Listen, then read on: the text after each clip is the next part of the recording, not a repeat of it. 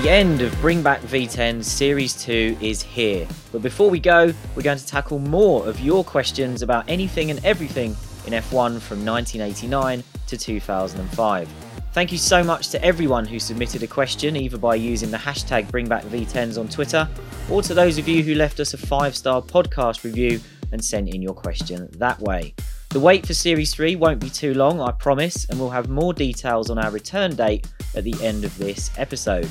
I'm Glenn Freeman, and to see us home to the end of part two of our series finale, I'm delighted to be joined by Ed Straw and Karun Chandhok. Now, Ed, to repeat our trick from last week, in the absence of a traditional opening question, which of our topics today are you most looking forward to? Well, regular listeners will know I have a, a, certain fondness for the unfashionable end of the grid.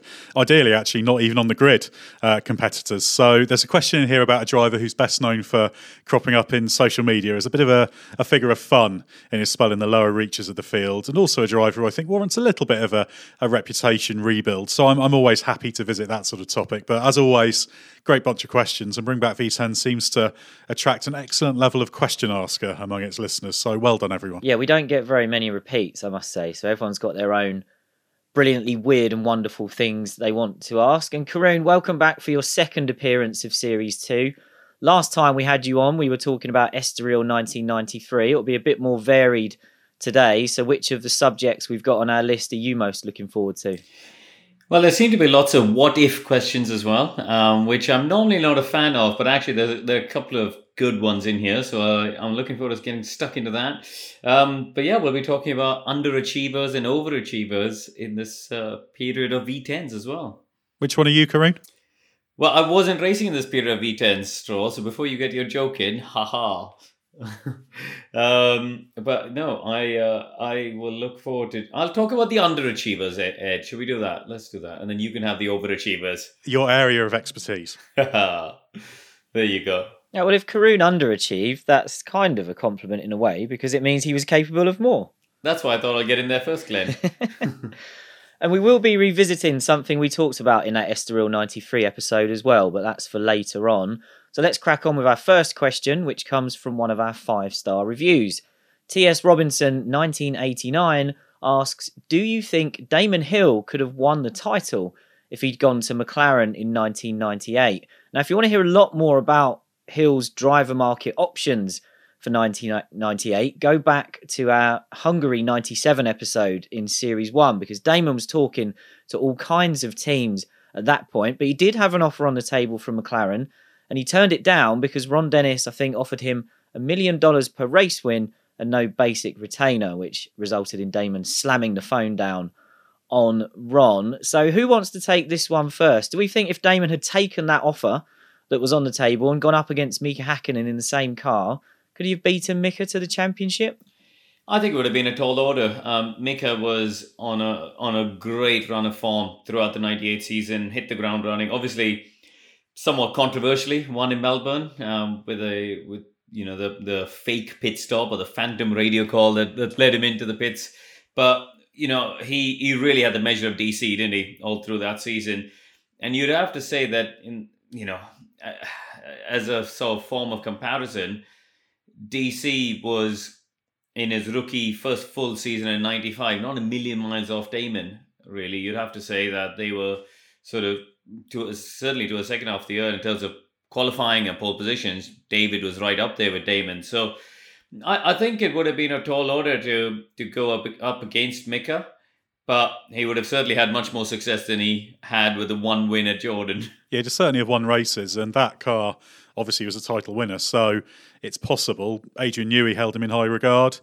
Maybe the fact that Hill was an established world champion would have helped him weather some of the the perceived favouritism that they had for for Hakkinen, but I think Mika Hakkinen probably would have had the edge on pace, and I don't think that's because Damon Hill was slow. I think it's because Mika Hakkinen would have had the pace on 99.999% of drivers uh, the way he was going in that year. And of course, as Karun said, he was on a great run of form in 98, but it's often forgotten that even though he was gifted that win at the end of 97, he had a strong season in 97 as well. So momentum, he was the incumbent, Hill incomer, albeit with a title. I think tall order's a, a good phrase, but you can't underestimate what Hill would have been capable of. I suspect he'd have won multiple races though, and if you win multiple races, maybe you've got a hope. And if he'd won multiple races, he would have earned a decent uh, amount of money out of Ron Dennis anyway. But let's move on to our second question from Mario Goncalves on Twitter, who asks Was Michael Schumacher at Spa in 95 genius or villain? Now, Karun, you can take this one on. Spa 95 was, of course, a famous Hill versus Schumacher battle. There was wet conditions, changeable conditions, slicks versus wets, and Michael certainly got his elbows out. Do you think it was a great drive or a, a naughty drive? I think it was a great drive. Um, you know, I think we need to take a step back to qualifying. They both had mixed conditions in qualifying. I think Damon started eighth, Michael way back in 16th, and these were the two championship contenders. But it's interesting now getting Damon's perspective. Obviously, at the time, you know, he had the he was waving his arm and gesticulating because he thought Michael was a bit unfair. But actually, now when you talk to Damon and when we watched it back, which we did during lockdown um, on Sky, you sort of look at it and go, well, actually, it doesn't look that bad now. And, you know, I think Michael was the master of playing on the edge, didn't he? He, he really took things to the limit. Uh, um, you know, he, he fought hard. He sometimes you'd have to argue, like with Rubens in Budapest in 2010, it was over the limit but most of the time he floated very close to the edge, and, and Spa 95 was no different.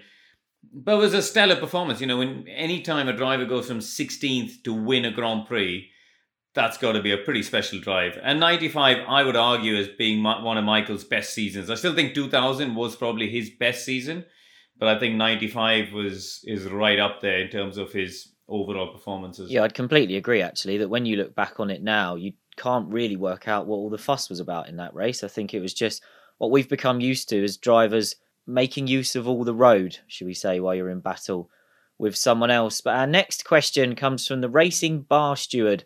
And Ed, I'm assuming this is a question you were talking about at the start of the episode, because uh, the question is The adventures of Ricardo Rosset deserve a mention. And did his team really change the name on his car to Ricardo Tosser?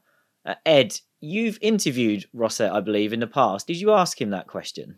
Yeah, I did actually. Uh, he said that he wasn't specifically aware of it, but he, he did concede that it sounded plausible, as it were.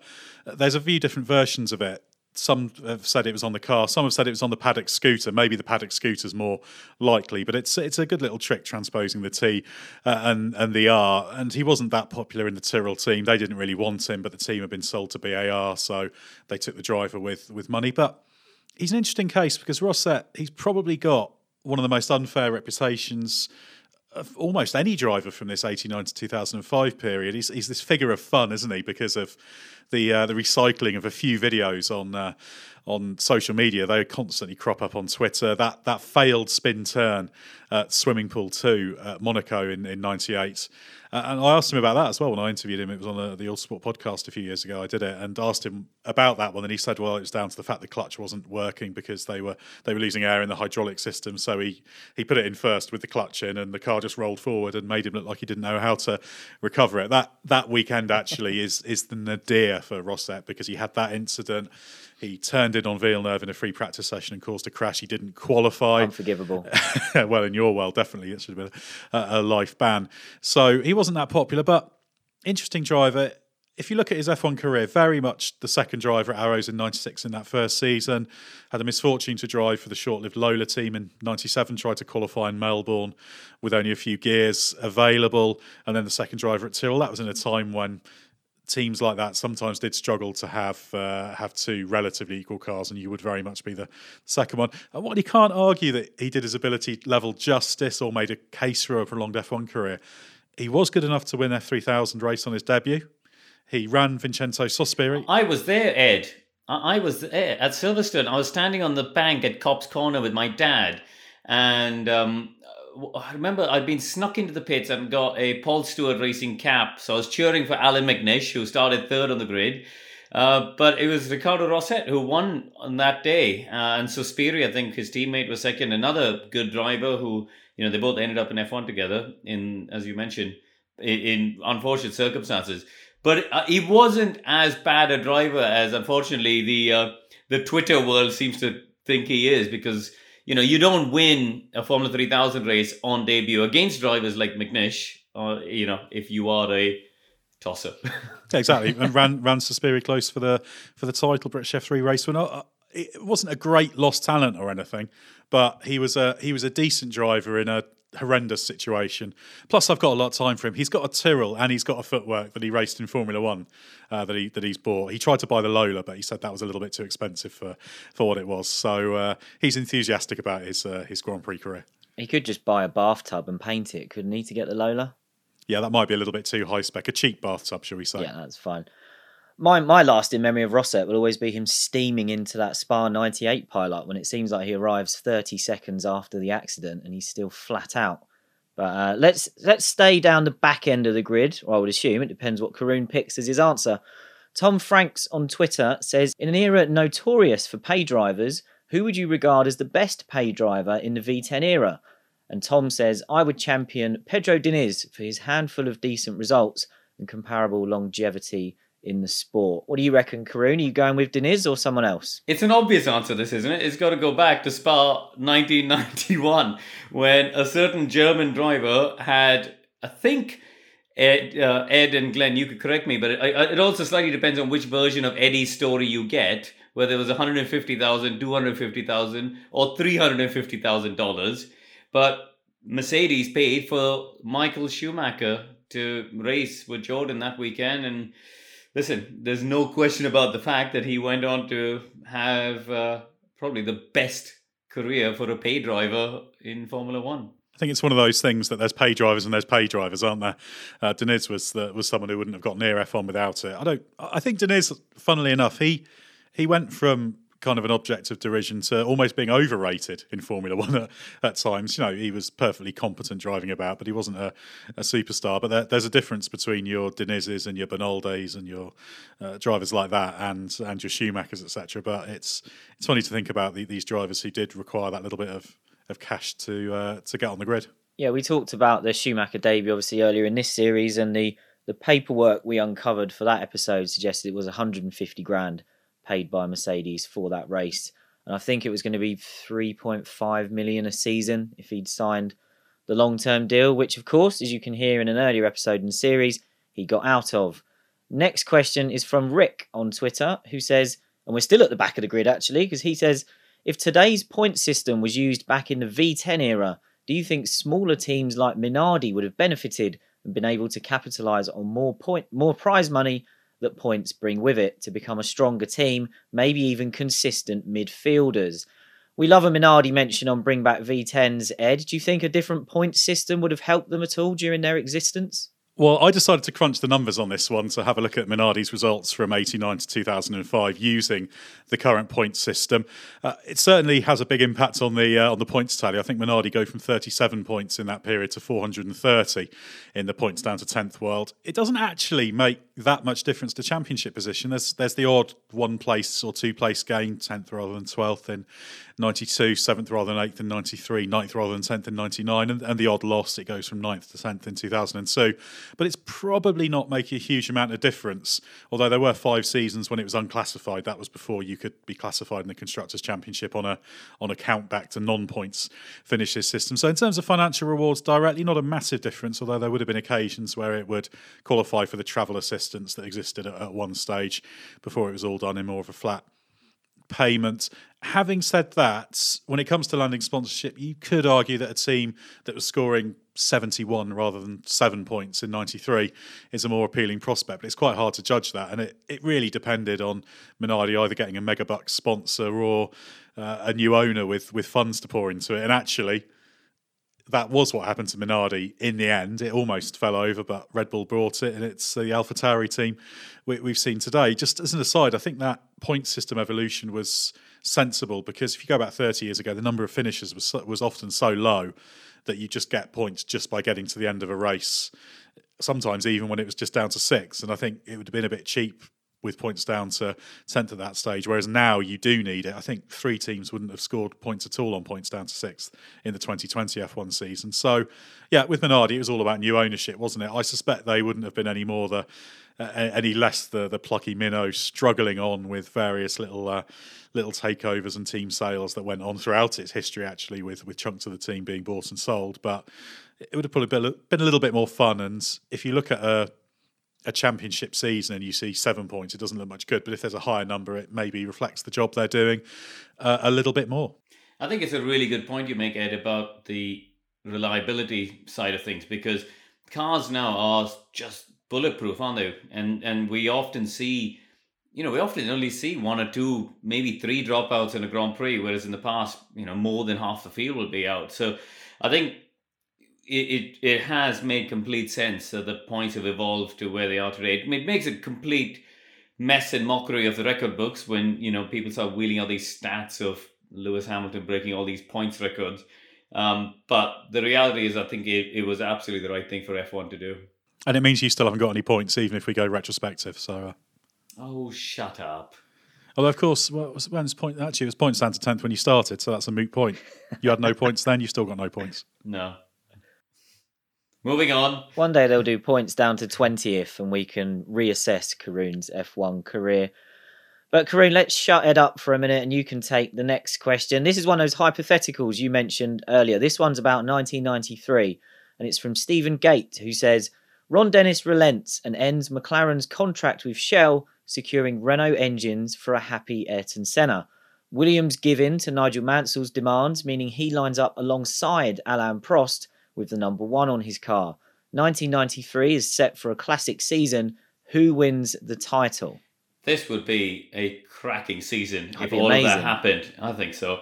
Um, I actually would think that McLaren and Senna would win it. I think they the the MP4/8 was a good step forward. You know, they, they hit the ground running in terms of getting the active car working. The chassis side of it was, I think, very, very good. Um, you know, where they lacked was obviously the engine performance because not only did they not have the top Ford engine that year, but they were, you know, miles behind the Renault in terms of horsepower. Uh, and really, you know, you could go on YouTube and and watch the um, 93 British Grand Prix with that Senna versus Prost battle and you get such an illustration of just the power difference between the Renault and the Ford in the way that Prost is able to out accelerate um, Senna at that time. So I do think that a McLaren Renault 93 with that whole active program working and the active car working as well as it was would have made them genuine contenders. You know, Senna still won five races. Um, it's interesting when you talk to Prost, he was never a fan of the active car. He, he never um, he said to me, he said he never had the, the feeling that he needed from it in the way that he did from the passive car. He didn't really like the way that it moved around.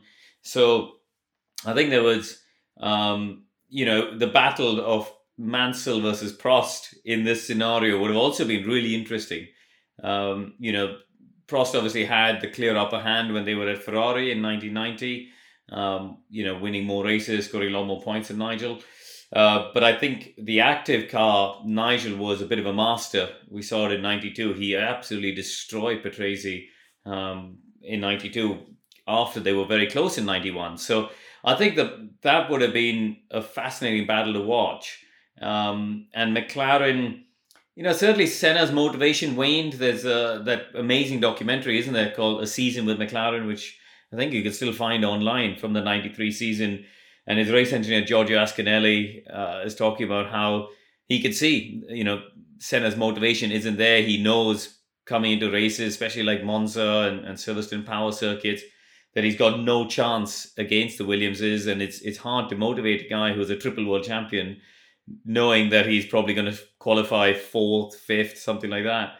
Um, and so certainly, I think if they'd had the Renault engine and the the elf fuel because the elf fuel was also pretty potent at the time.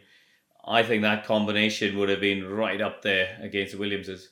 I think people at Williams and probably Karun, you've spoken to more people there than we have, have often felt that Mansell probably would have got the upper hand on Prost in the active cars. But I find it, I think it is interesting that both Prost and Senna, two of the greats of that era, weren't particularly fans of all the driver aids. And the other factor, of course, is that I think once Williams knew they had a big advantage in 93, they perhaps backed off development of the FW15C and certainly the driver aids, which were getting banned for 1994. But I really want to see that season that Stephen's laid out there, and I'm kind of gutted we can't do it. But let's stick with the hypotheticals then, because Chris United 93 on Twitter has asked if Honda's 1999 program went ahead, and of course we've done a separate episode on that in the past as well, and BAR was not created, would Jacques Villeneuve have joined their project? Or would he have stayed at Williams into the BMW era or signed for McLaren as rumoured?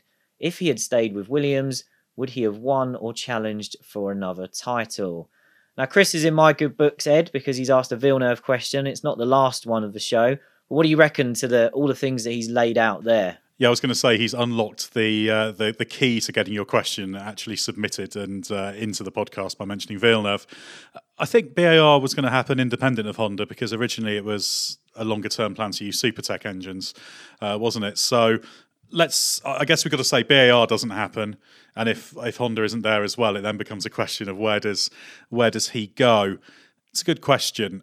If Honda was there, I'm not 100 percent sure they'd have been keen on him initially, but they might have had to go and knock on his door because there weren't that many top drivers around. And if they decided that lineup of Verstappen and Salo they were originally going to have was a bit tyrrelly, for want of a better word, they might have had to go and get him. So really, it, it comes down to a question of does Villeneuve stick with Williams and head into that BMW era? or does he wash up somewhere like McLaren, which did have an interest in him? Whichever way, that would have transformed the Villeneuve story and ensured probably that his last F1 win wasn't in 97.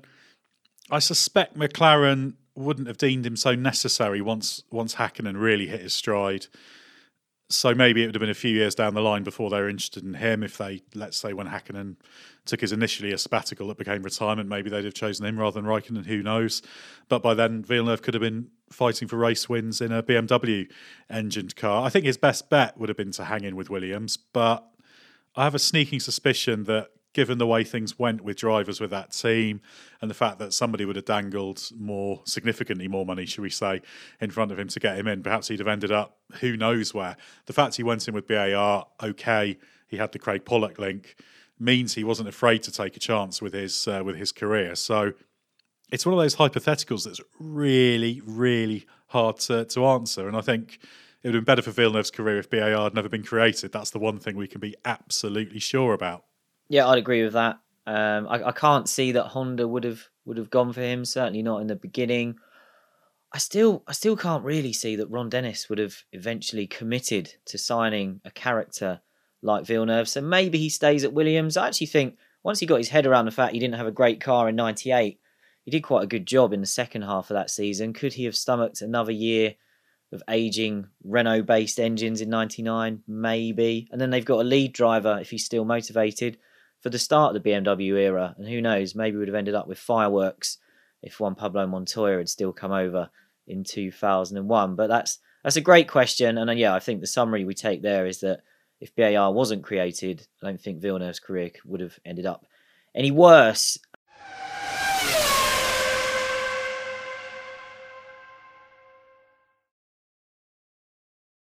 Next question for Karun from Joshua Fusinato. And this is about 93 and 94 and Prost and Senna again. Um, he points out that Prost was signed to Williams for 93 and 94, but was then replaced by Senna for the second year of his contract. So why didn't Williams call on Prost for the rest of the 94 season after Senna's death? Which is logical, I think, Karun, because Alain was being paid to sit at home by Williams. Yeah, it's a fair question. Um, but I think I'm trying to think back, but Prost, I remember reading in Autosport at the time actually, uh, saying that he said he could never take Senna's seat, uh, especially in those circumstances. He didn't fe- feel like that was something he wanted to do. I think he didn't feel like he would have the motivation to step into that seat and take over, um, you know, in those tragic circumstances. So, you know, ultimately, if a driver doesn't want to do something, then it doesn't matter what the contract says. You can't force them to do it. Um, you know, in the same vein that he didn't want to be alongside Senna at 94 in the first place and, and drive for Williams. So, yeah, I, I think, you know, I'm sure there was a, a bit of thought around that. Um, you know, certainly from the public, I remember reading things at the time and the rumors about who might take over. Um, but actually, I heard some stories the other day saying that um, people like Bernie Ecclestone were pushing for Christian Fittipaldi to come in to that seat because Bernie was keen to have another Brazilian up at the sharp end and a big name. Obviously, Fittipaldi being a big name. Um, I think he he had also obviously Bernie was the one who was really pushing hard for Nigel to come back and do those races, and um, you know I think the by the time they got to these conversations where it was you know who's going to fill in, Prost's name was firmly off the radar. So I think. Uh, there may have been a short conversation, but I think Alain was pretty clear straight away that he he didn't really have the interest in jumping back in a car connected to that, I spoke to Riccardo. Well, I was going to say a few years ago. I think it was probably about a decade ago now when I uh, had this conversation with Riccardo Patrese. But he'd obviously started to be integrated into the Williams test program because they were struggling all over the place. So he, tested the car, and after after Senna's death, Frank Williams had spoken to him and said, "Look, we might need you here, Riccardo." And of course, he'd only just dropped out of Formula One. He couldn't get a decent drive after being dropped by Benetton, and he said that he was kind of preparing for it and thinking, right, I probably am going to be in. And then he said he was phoned up by, I think it was a journalist from Gazzetta who phoned him and then asked him about it. Oh, there's this rumor, Riccardo, you're coming back with Williams. And, and Riccardo said that just in that moment, just something sort of switched in his brain. He said, "No, no, it's, it's done for me. I'm, I'm not going back." And he said that was like the sudden moment that he decided that he w- he was going to take himself off the table because he didn't feel it was worth coming back. You know, he'd, he'd had a very long F1 career. He got through it largely unscathed. What happened at Imola probably made him think, but there's every chance Patrese could have ended up in, in that car. And he'd have, he'd have been the logical choice because he knew the team inside out and he'd have been a very positive presence actually for them as well. The, the logical choice, really, in, in the event they, uh, they went for the one sensible option that was left, which was test driver David Coulthard. And I think um, Prost ended up having to explain this again when he almost came back with McLaren. I think there was some testing in 1995, wasn't there? And people were saying, hang on a minute, you said at the time you would never come back to F1 out of respect for Senna. And he did have to clarify, no, what I said was I wouldn't take Senna's seat directly. So that was a good uh, pre social media example of people misunderstanding what was said and then trying to use it against someone in the future. But let's move on uh, to a question from Nick Petakas. And this is where we go back to the Estoril 93 episode that you were both on. And Nick says, piggybacking on the Estoril 93 chat, do you think that perhaps Michael Schumacher was offended towards the end of the conversation with Ron Dennis that you referred to when Ron told him, look after yourself, etc.? Now, we played a clip from that conversation at the time where Ron and Michael were talking about maybe working together in the future. And Ron was telling Michael, one day, come and check us out, come and have a chat. But we cut it off before the second part of the conversation, which is what Nick's describing, which was actually quite awkward. So let's have a quick listen to that. And look, at look after yourself. Sometimes you're on the limit. Uh, you know, there's a there's one thing that you can't replace. You know, you just look after yourself you are horrendously impressive. And do you think there's some problem coming up with me? No, I didn't say a problem. I said, what does it look like? Just look after yourself because when you're in the car, you're controlling your own destiny. You know? And there's only you that knows where the limit is. And sometimes from the outside, you know, just looks right on the limit. You only get one chance sometimes at that. So just look after yourself. That's a much more awkward exchange than the first bit that we've heard before, Ed. What do you make of that? Do you think Schumacher would have taken anything away from that conversation? Yeah, I don't think he'd have been offended, but he'd have certainly been puzzled, and I'm sure he he had that lodged in the back of his mind. It was a really strange comment because the natural conclusion to that conversation was after Schumacher said what he, he has is to say something like, "Okay, well, doors always open we'd be interested in this in the future. Keep in touch. Try and keep a good, cordial relationship. We've talked before about how the, the Frank Williams Ayrton Senna relationship was always good in the background long before he ever signed for the team. But this doesn't seem to be the, the Ron Dennis, Dennis way. I was actually reminded of this uh, the other day. Uh, I messaged you about it, Glenn, when I stumbled upon it. But I was reading uh, from cover to cover the, the excellent John Barnard book, The Perfect Car by Nick Skeens, which I'd recommend. And there's a section about Ron Dennis trying to convince Alain Prost to, to stay at the team rather than leaving for Renault in, in 81. Prost had Oh, already is signed. bonkers. It's mad, isn't it? Prost had already signed the deal, so it, he wasn't having any of it. It wasn't even possible. And Barnard recounts uh, Dennis's reaction. So I'll, I'll quote here. This, this is Barnard talking with a Ron Dennis quote in it. So uh, Barnard says, At a loss, Ron declared, If you don't stay, you will regret it. You will piss blood. I was taken aback. A stunning statement. Quote ends. My impressions aren't good enough to uh, not delineate the quote. But Ron Dennis was clearly a very effective person. He had a particular way of negotiating. But I do wonder if that's a bit of evidence of, the, of this pattern of just following up kind of with a bit of a broadside if you if you don't get get get your way in the negotiation. Ron Dennis is Ron Dennis. He's achieved great things, and people like him are extreme characters. The, the very effective and successful often often are. So coming back to Schumacher, maybe that's a small part of why he never ended up at, at McLaren. Because it was a possibility, it was on the table when he, he took the Ferrari deal. Although obviously things weren't going for McLaren uh, well for McLaren at that time anyway, so it was it wasn't necessarily an obvious choice. But I do wonder if if Michael just lodged this in the back of his mind and thought that's a little bit odd. Just this little kind of I've not got my way here. Have a quick have a quick punch just to uh, just to assert myself. But that I guess that was the way negotiations and that kind of thing were conducted in that era. And there are stories of Ron Dennis in later years struggling a little bit more when it came to this kind of thing because his remarkably successful way of doing things in the past. Perhaps the world had, moved on. I, I, I don't know. He's uh, he's still active and being very successful. So who am I to judge on that? But not an orthodox character, shall we say, for better or worse. No, and this was Ron still at the height of his powers, of course, uh, running McLaren as well. So probably felt quite confident that he could tell a young driver what he really felt. Now let's move on to a question from Alex. As Ed mentioned earlier, there's one way to guarantee your question gets into the show, and that's to make it about Jacques Villeneuve. Alex asks, "What is your favourite Jacques Villeneuve season?" And he puts forward 2000. Ed, you can have this first. Yeah, 2000's a valid suggestion. It was it's a forgotten strong season from Villeneuve. I think there's a tendency to assume that everything happened, uh, everything that happened after Williams was bad, but he he was strong that year.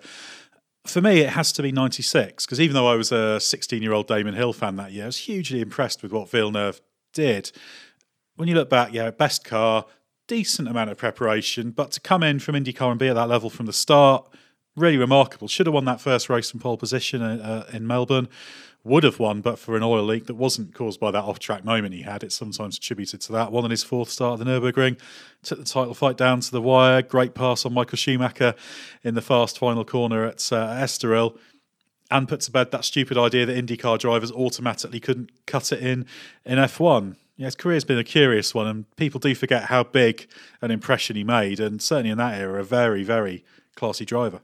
Well, certainly between '94 and '97, his CV was was just unbelievable, wasn't it? If you look across motorsport, you know, Indy car champion, Indy 500 winner, first and second in the Formula One World Championship. I mean, that's an unbelievable run for any driver in history, um, irrespective of whatever car, team, circumstances you're in. Uh, but I would agree, Ed. Actually, '96, I think, was was the one that made an impact, isn't it? You know, he arrived um, with a bang, as you said, pole position in that first race. For me, the standout moment's got to be Portugal, where he pulled off that move on Michael Schumacher uh, around the outside of the final corner. Just, just an incredible, incredible move. Um, and, and, you know, fair play took the title battle all the way down to the end. So um, I'm sure Glenn, you got a very strong opinion on this answer. You're going to say Renault 2004, aren't you? Oh, that was brilliant. Yeah, I remember being delighted about that for about a week. So I quite liked Fernando Alonso by the early 2000s as well, but um, I didn't quite work out. Shall I say Sauber 2005? He was uh, he was good at Imola that year, but um, no, I'm going to make the case for 1997, which sounds slightly strange given that was when he won the World Championship, but it's a year that I think, thanks to Patrick Head, isn't looked back on particularly fondly because Patrick, of course, made a comment saying something along the lines of Jacques made harder work of that than he should have.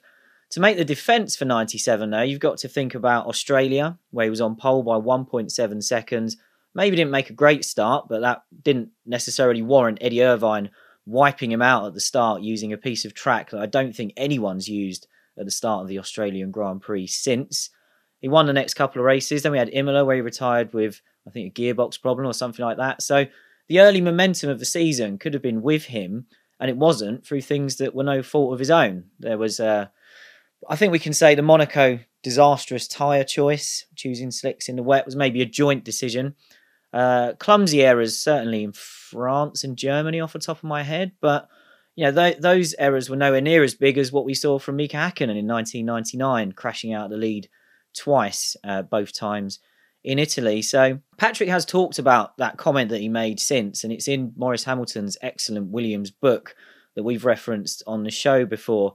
And Patrick said that that, that comment came amongst a long answer that he gave about Jacques, where he said lots of nice things and talked up all of his positive qualities and then he made that one comment, and that's the thing that everybody, and he said, including Jacques, uh, latched onto forevermore. And also, we've got to remember that Adrian Newey left Williams before he'd just about finished designing that car. And I think what we saw from Williams in a couple of years that followed suggested that technically they were a bit lost by then already. So the car didn't develop very well, which sometimes is pinned on Villeneuve as well, but certainly the team was heading downwards at the time. So I think I've made my case there. Um, basically, they were all great. All of his seasons were great, and it was everybody else's fault. Uh, Pablo Bueno is a friend of the show, and he's got a Villeneuve question as well. Pabs asks, What did you make of Jacques Villeneuve being completely destroyed by Jenson. But we're not answering that one. Uh, Pablo was a friend of the show, but I think he knew that one wasn't going to make the cut because he's asked another question, which I'll throw to Karun. Pablo asks, who would be who would you consider the biggest overachiever and underachiever during this era? Well, I think I'm going to split this with Ed, you know, just so I can spread the love of it. So I'll do. I'm going to do the underachievers because I've got I've got probably three names that jump at me. Um, I'm going to go with Jean Alesi because he arra- he arrived in F1 with an absolute bang, didn't he? That French Grand Prix finished fourth on debut, F3000 champion, was on just on another planet, then had that, um, you know, probably one of the most memorable races of the decade in Phoenix 1990 up against Senna in the Tyrrell. Some giant killing performances in that Tyrrell, you know, Monaco and places like that. So, you know, when you looked at him from, let's say, you know, middle of 89 when he started until the end of 1990, you will look at and go, this is a guy who's going to win multiple world championships. This is a guy who's going to be in the pound seat for a long, long time, and we could be looking at the Alesi era of domination. And then you get to the end of his career, and he, he won one race, also fortuitously, really, because Schumacher's car, you know, had the gearbox issue and he had changed steering wheel in that Canadian Grand Prix. So, really, you know, Alesi could have walked away with with no with no race victories at the end of that. So to me, in some ways, it was a question of being in the wrong place at the wrong time. You know, he could have ended up at Williams driving that car that went on to win multiple world championships. Ended up at Ferrari at a time where they were in a complete mess. Um, and then it just never really happened for him. You know, he should have won more races. Reliability issues caught him out, and I think you know, I think of um, Hockenheim 94, Monza 94, um, Silverstone, I think 94 or 95 as well. He had a wheel bearing failure. So, you know, the races that he could have and should have won. But ultimately, he never had the career that he thought he was going to have uh, for whatever reason. I think Jan Magnussen is another one. You know, I look his his Formula Three career. He smashed all the records. Uh, was teammates with Dario Franchitti, a very very good racing driver, as we know and he completely destroyed him in Formula Three. You know, Jan won 18 races, I think. Um, brilliant at Macau. Signed for McLaren to be um, a test driver. Had a one-off cameo in AIDA, but then it just just never happened for him at Stewart or, or in that McLaren um, deal. So, yeah, I think to me that was again a big disappointment. I was a big um, Formula Three fan at the time. I remember watching this, uh, you know, this amazing season in '94, thinking this guy is he's the next Senna, and that's what he was touted as as the next Senna to come.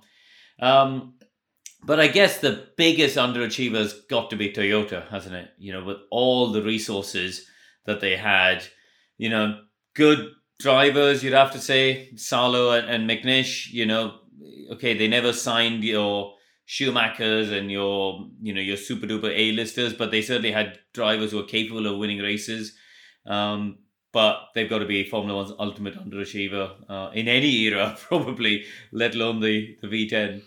Ed, do you want to come in there and plug your uh, Toyota YouTube video before we go any further? Yeah, well, I, I, like delving into the reasons Toyota fails. So yeah, if you have a look uh, on YouTube on the Races channel, there's uh, there's a video about that and the many many reasons. It's a fascinating story, actually, that that one, and I think uh, I'm sure we'll revisit it and uh, bring back V10s again in the future. Even though you've already done the uh, the episode about the uh, the development and test year that they did before they they came in. I hadn't actually thought about teams as overachievers. I guess team wise as an overachiever, if I want to pick up the second half of the question, Jordan's probably the one. But I was thinking drivers, and I'm going to go with Damon Hill, not so much from an ability perspective because he was a very, very fine driver, but he was a driver who didn't start in cars until what 1983. He turned 23 that year. He'd had some success in F3, quick in 3000 over three full seasons there, but never quite came together. And he seemed destined for a, a tidy enough career, but everything just seemed too late. And he could well have just dabbled in F1 with Brabham in 92 and that was it. You know, he might have picked up the Ligier drive in '93 if Brundle had been signed by by Williams, but it all turned on that one extraordinary opportunity to have the Williams seat in in '93, which was built on being an excellent test driver and making a, a contribution. You have the fact that Williams was at a loss for drivers. Patrese had already signed for for Benetton, not thinking that there'd be necessarily a chance to to stay on. So everything lined up, and because Hill was sort of knocking around the place, doing kind of a quietly very good, useful job he became the logical choice over importing an unknown but more more experienced quantity. So there was fortune that the situation arose, but uh, he was the one that was in the right place to capitalise on it because he'd done the job. If you'd said in 1991, oh, you see that guy there, who's whatever that year, 30, 31, he's going to win 22 Grand Prix in a World Championship, people have said, what are you talking about? So trajectory wise, the career made no sense, late starter, but he made that opportunity – for himself. He was he was good enough to to capitalise on the opportunity when it came in a way that a lot of drivers haven't. But without that, he might have been a, a footnote in, in F1 history, and, and we'd have never seen the, the quality. So I'm not thinking of him as an overachiever in terms of he wasn't a very good driver who did lots, but more just from a career that made no sense, that should not have gone this way. And it did go this way. All credit to him, and, and he became one of the key drivers of, of 1990s Formula One. Yeah, I don't think we'll ever see a career like that again. Someone starting that late and achieving that much. So I quite like that. When that question first came in, I thought this is the sort of thing where I've got to put an answer down now because I'll never come up with one otherwise. And I wrote two names down and only realised uh, this morning that I'd put down two underachievers and not picked an overachiever. I put Alesi as well. And also put Giancarlo Fisichella, who I thought looked great when he first came into F1 uh, after a, a, little bit of a run with Minardi. Looked great at Jordan in '97, uh, promising at Benetton, and then never delivered when he ended up alongside Alonso in the Renault. And Jenson Button always said that Fissy was brilliant in an average car, but maybe couldn't deliver the goods. In a good car, I I found it really difficult to think of an overachiever. Really, I'd say maybe Ralf Schumacher. Uh, I think he did a really good job for Williams when he had a race-winning car at his disposal, but that's not to suggest that he came into F1 as a as someone who didn't deserve to be there. So yeah, very difficult, very difficult to answer that.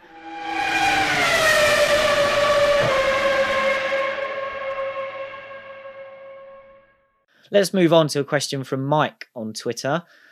Uh, and this is a reference to John Barnard again, uh, who Ed's already plugged that brilliant book. Um, it's, it's quite recent. I know Karun's read that as well. But Mike says, according to John Barnard, Michael Schumacher said he could have won the title in the 1995 Ferrari if he was driving for them. Ross Brawn has said Schumacher could have won the 1996 title in the Benetton if he was driving for them. Do you think either of those claims are true? Let's focus on the Ferrari one first, Ed, because we've got another related Benetton question that I'll throw to Karun afterwards. Was the 95 Ferrari that good that Schumacher could have won the championship in it? Well, you can't say 100% he would have done, but hypothetically, those both of those claims actually hold water. And it helps when looking at them that um, we had Alesi and Berger as the counterpoint drivers in, in both cases. So, what do we know? Schumacher tested the 95 Ferrari for the first time at Estoril and was apparently a second faster within a few laps than either of the two regular drivers, Alesi and Berger, had been. Barnard said that Schumacher was better able to handle the car characteristics, could work the rear end well to rotate on corner entry. Both Alesi and Berger found that a bit too unstable. So we can say Schumacher would have got more out of the 95 Ferrari, no question. We know it was a quick car. Alesi won in Montreal with a bit of luck, but Berger was on pole at Estoril. So Schumacher would have won races, and I suspect he'd have probably won the title because he wouldn't have been up against Michael Schumacher in a Benetton, which was the main problem. But he'd have had to take on Hill in the Williams. The Benetton probably was a better car all round, but maybe not by as much as it looked. So that would have been an interesting, uh, interesting battle. It's it's an interesting one because that whole Schumacher Barnard alliance, obviously, it did happen after '95, but I'm not sure it was a match made in heaven. Great as they both are, because Barnard said he wasn't that keen on Schumacher's driving style and felt he had a bit of a strong opinion on for a driver of that experience of what the car should be doing. And uh, I think you've kind of got two people there with a very, very clear idea of the way things should be done.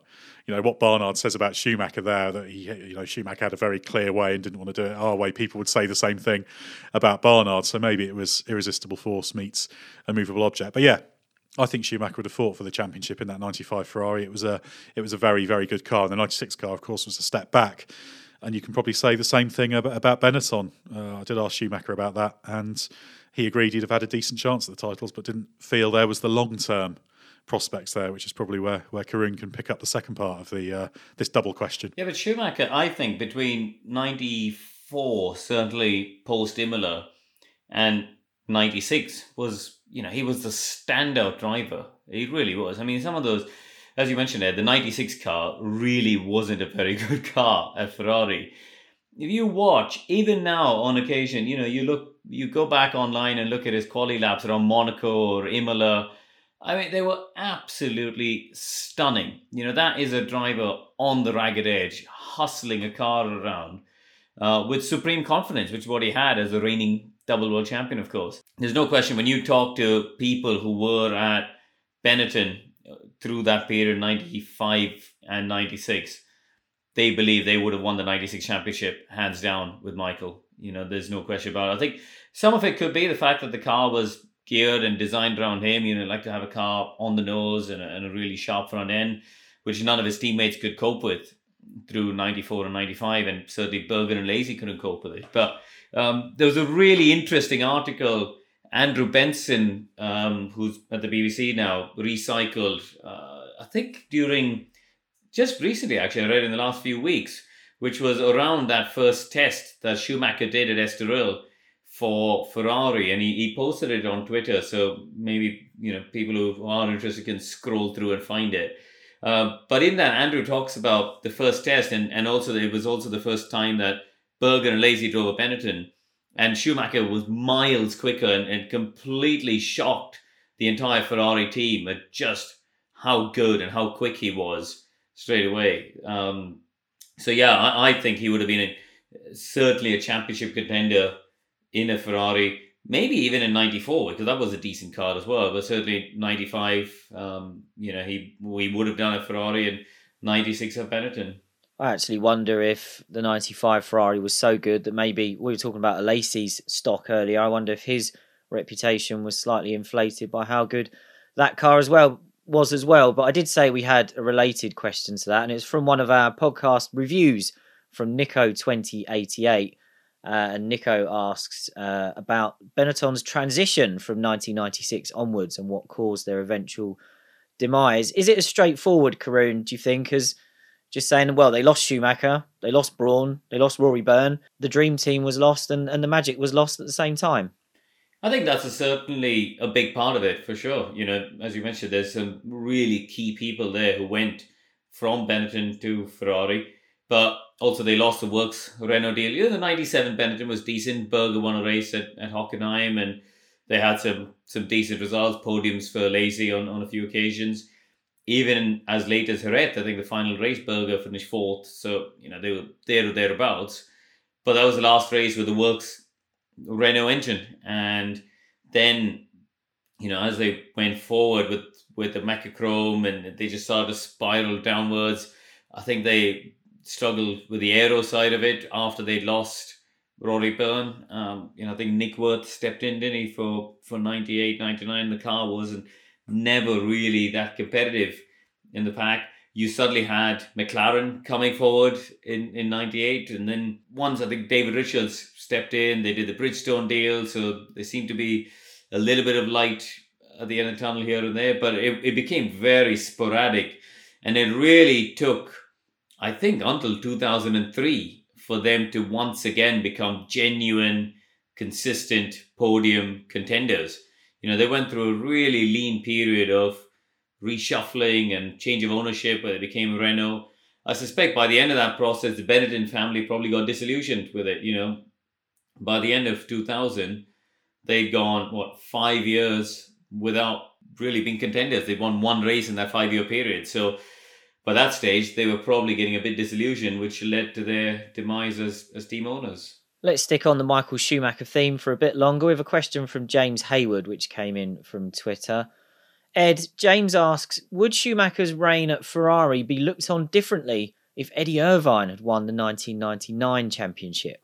Well, it means Schumacher wouldn't have been the man that broke the, the 20 year Drivers' Championship drought, and uh, Irvine would have been the one who did.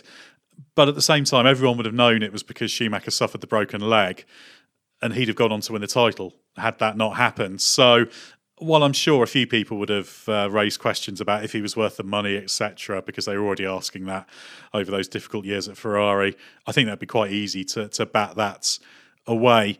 That 99 season does stand as a, a curious prologue, doesn't it? In that Ferrari won a constructors' title the year before Schumacher won the, the driver's title. So it's kind of 2000 to 2004 plus a bit of 99 is the way it's seen. So it probably would have amplified that that strangeness. You know, good for Irvine's reputation if he if he'd won it, but I don't think it would massively change what happened for Schumacher. But it might have got a little bit harder for him before it got better. Because he would still have gone on to win five world championships, and that would have counted for a lot. And Irvine would have been back to being the, the clear, the clear number two. It's it's just a curiosity that it came so close to happening.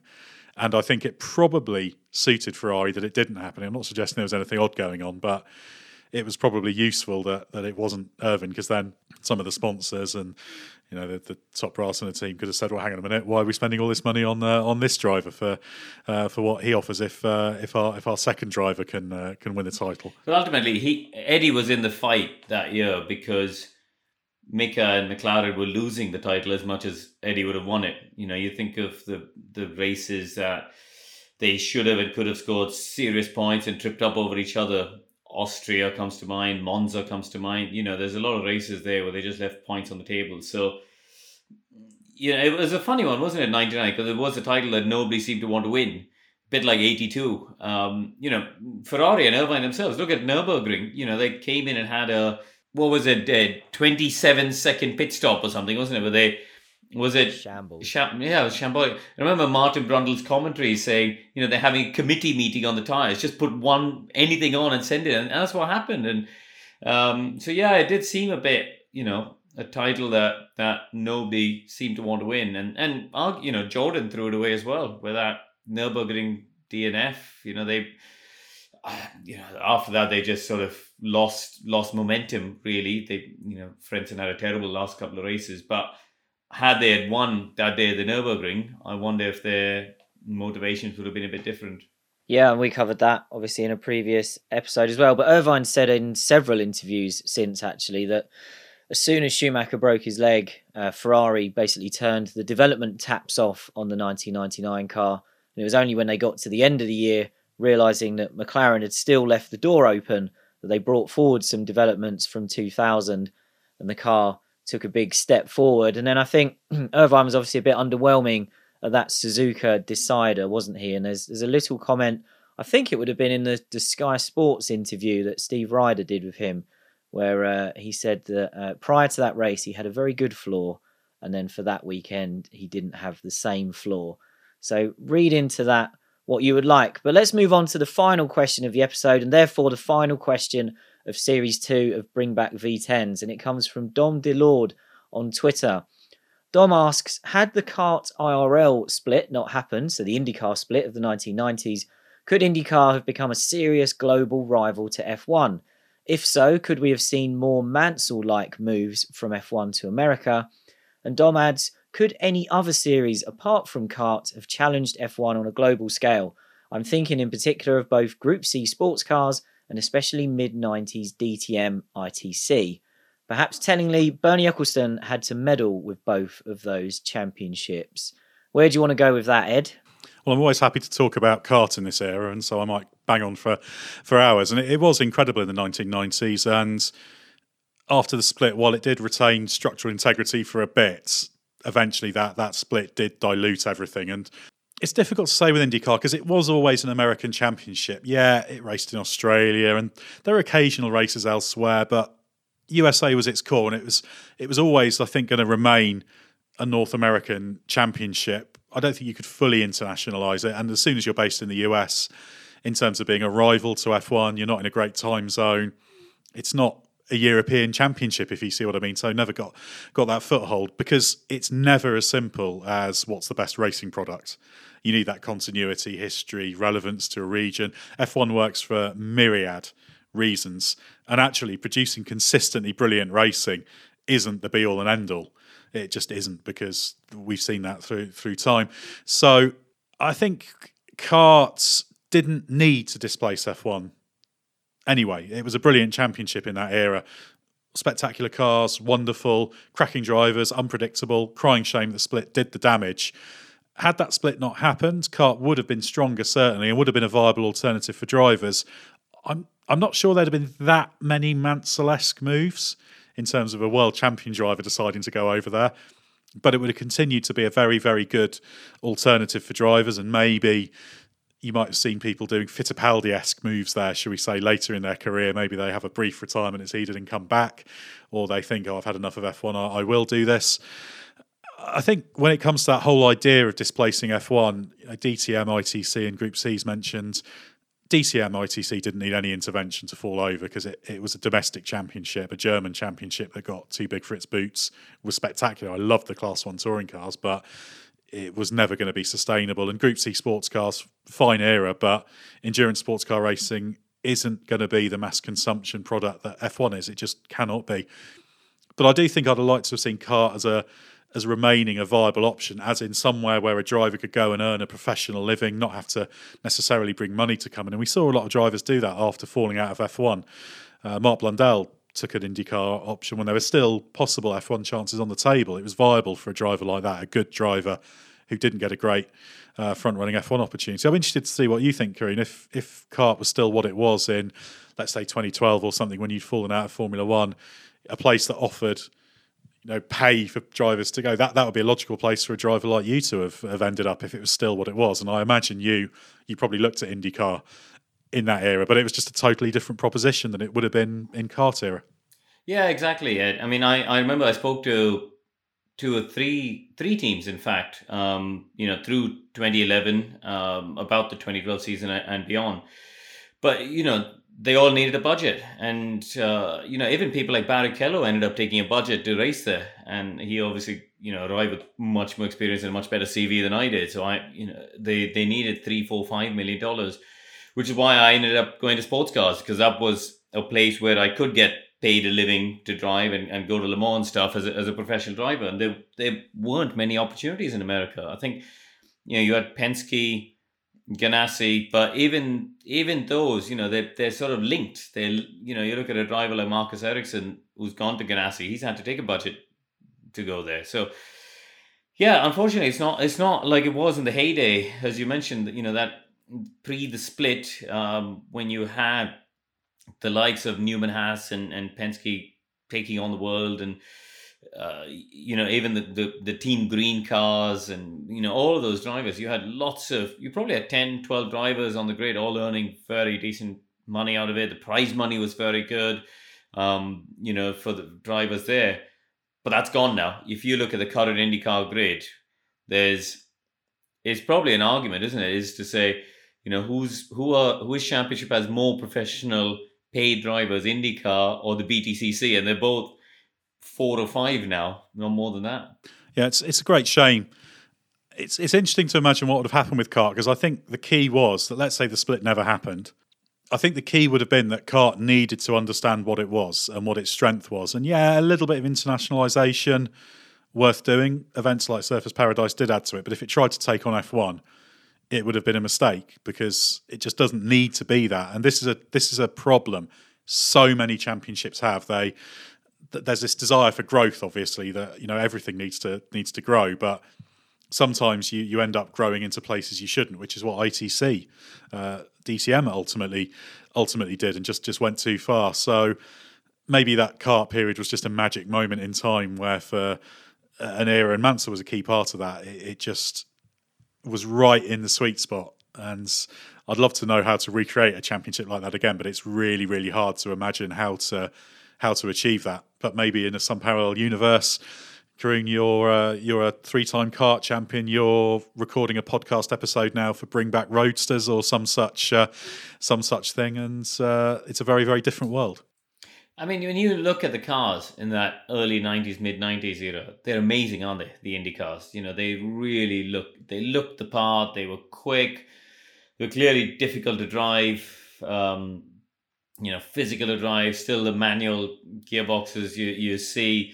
You know, Nigel when he went over in '93, all of a sudden had these hand blisters because he'd done the last four seasons with a nice paddle shift car at Ferrari and Williams, and um, great racing as well. Really good racing. There's a um, there's a fantastic battle. I'm trying to think, Ed. What what's the um, the airport? Is it Portland? Cleveland. Uh, Cleveland, Cleveland, isn't it? The Emerson Fittipaldi versus Mansell. They do a fantastic battle which goes on for the entire race, pretty much. Um, yeah, some. It was a great era for for IndyCar and CART, as they were called. But yeah, yeah, something we, you know, another one of those big what ifs, I guess if anyone wants to see the, uh, the the key peak of that, just have a look at Portland '97.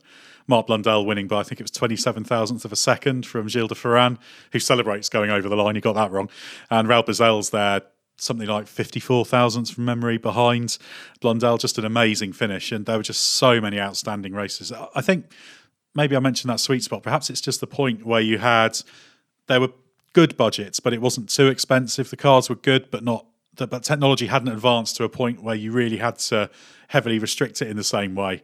And then we've kind of fallen off the other side when we're more trying to create a set of rules to work within the the existing technology. It's uh, perhaps it's not possible to to recreate that, but what an amazing era! If if anyone wasn't able to watch it at the time, there's all sorts of videos you can find on YouTube, just spectacular to watch. If anyone could recreate that formula, they're going to be onto a winner. Yeah, it was absolutely brilliant, and I think the the key there is that those races do stand the test of time. It's very easy, even for us here at Bring Back V10s, to talk about how wonderful everything was in the past. But you can go back and watch a lot of old F1 races and, and realise that not a lot happened. And as Karun mentioned last time he was on with us, he watched an old Grand Prix from 93 uh, and the top six were covered by a couple of laps. So it wasn't always better in the past, but that type of racing from America in the mid 90s really was that close and exciting. And I think it was a mix of good sponsorship money, good manufacturer involvement, a tire war, just, just everything came right at the right time. But that's it for the end of Bring Back V10s. If we carry on for any longer, we'll become Bring Back CART, which I wouldn't really have a problem with, but that's a whole nother load of uh, research for me. That's another series then in the books. Thank you so much to everyone who has listened to the show, who has interacted with us on Twitter, and of course, a special thank you to everyone who has been leaving us a five star podcast review. Sorry to anyone whose question didn't make the cut this time. We are we are so so grateful to be inundated with too many questions for the second series running, and we've done our best to get through as many as possible once again by splitting our series finale into two parts. Who knows? Maybe in the future it'll have to be a, a three part finale. But I said a few times that you wouldn't have to wait too long to find out when series three was going to be, and if you've stuck with us all the way to the end of this episode, your reward is being the first to know that Bring Back V10s will return in January 2021. Until then, I've got lots of work to do researching 10 more episodes, and we'll, of course, finish off another series by taking your questions. Until then, keep up with everything going on in current motorsport at therace.com, and as Ed always says, don't forget the hyphen. Check out our other podcasts, including our regular shows on F1 and MotoGP, plus Gary Anderson's podcast, where you can regularly put your own questions to Gary as well. Check out The Race on YouTube, where we have multiple new videos per week covering F1 topics new and old. So if you're looking for your F1 history fix in the coming weeks, there's lots for you over there. That's it for Series 2 of Bring Back V10s. and we'll see you again in January.